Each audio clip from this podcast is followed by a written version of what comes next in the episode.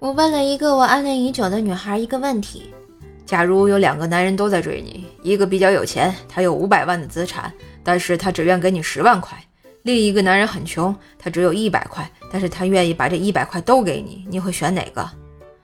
然后他说：啊，难道会有哪个女孩脑子被驴踢了，选择100块的？听完后，我紧紧地攥了口袋里的100块钱。晚上呢，我一个人逛街，看到初恋女友带着她的女儿在买衣服，快10年过去了，感慨万千啊！我上前跟她打了声招呼，然后开始逗她女儿。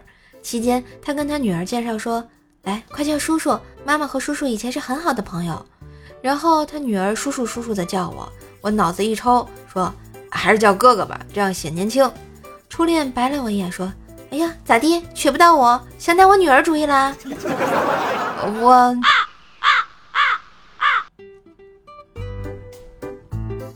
我家大崽子2岁半，小崽子1岁1个月，争宠争的那是一个丧心病狂啊！大崽子手指头搞了到小口子，瘪着嘴啊让我吹一吹，我也就顺着他的意吹了几下。小崽子不乐意啦，老远跑过来也伸出根手指让我吹。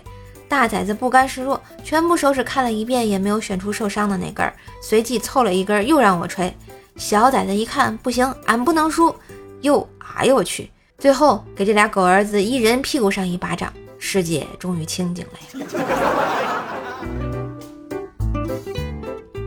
嘿，今日份段子就播到这里啦！我是段子搬运工射手呀，喜欢节目记得随手订阅专辑，点个小赞，打个小赏哟，也别忘了给专辑点个5星好评。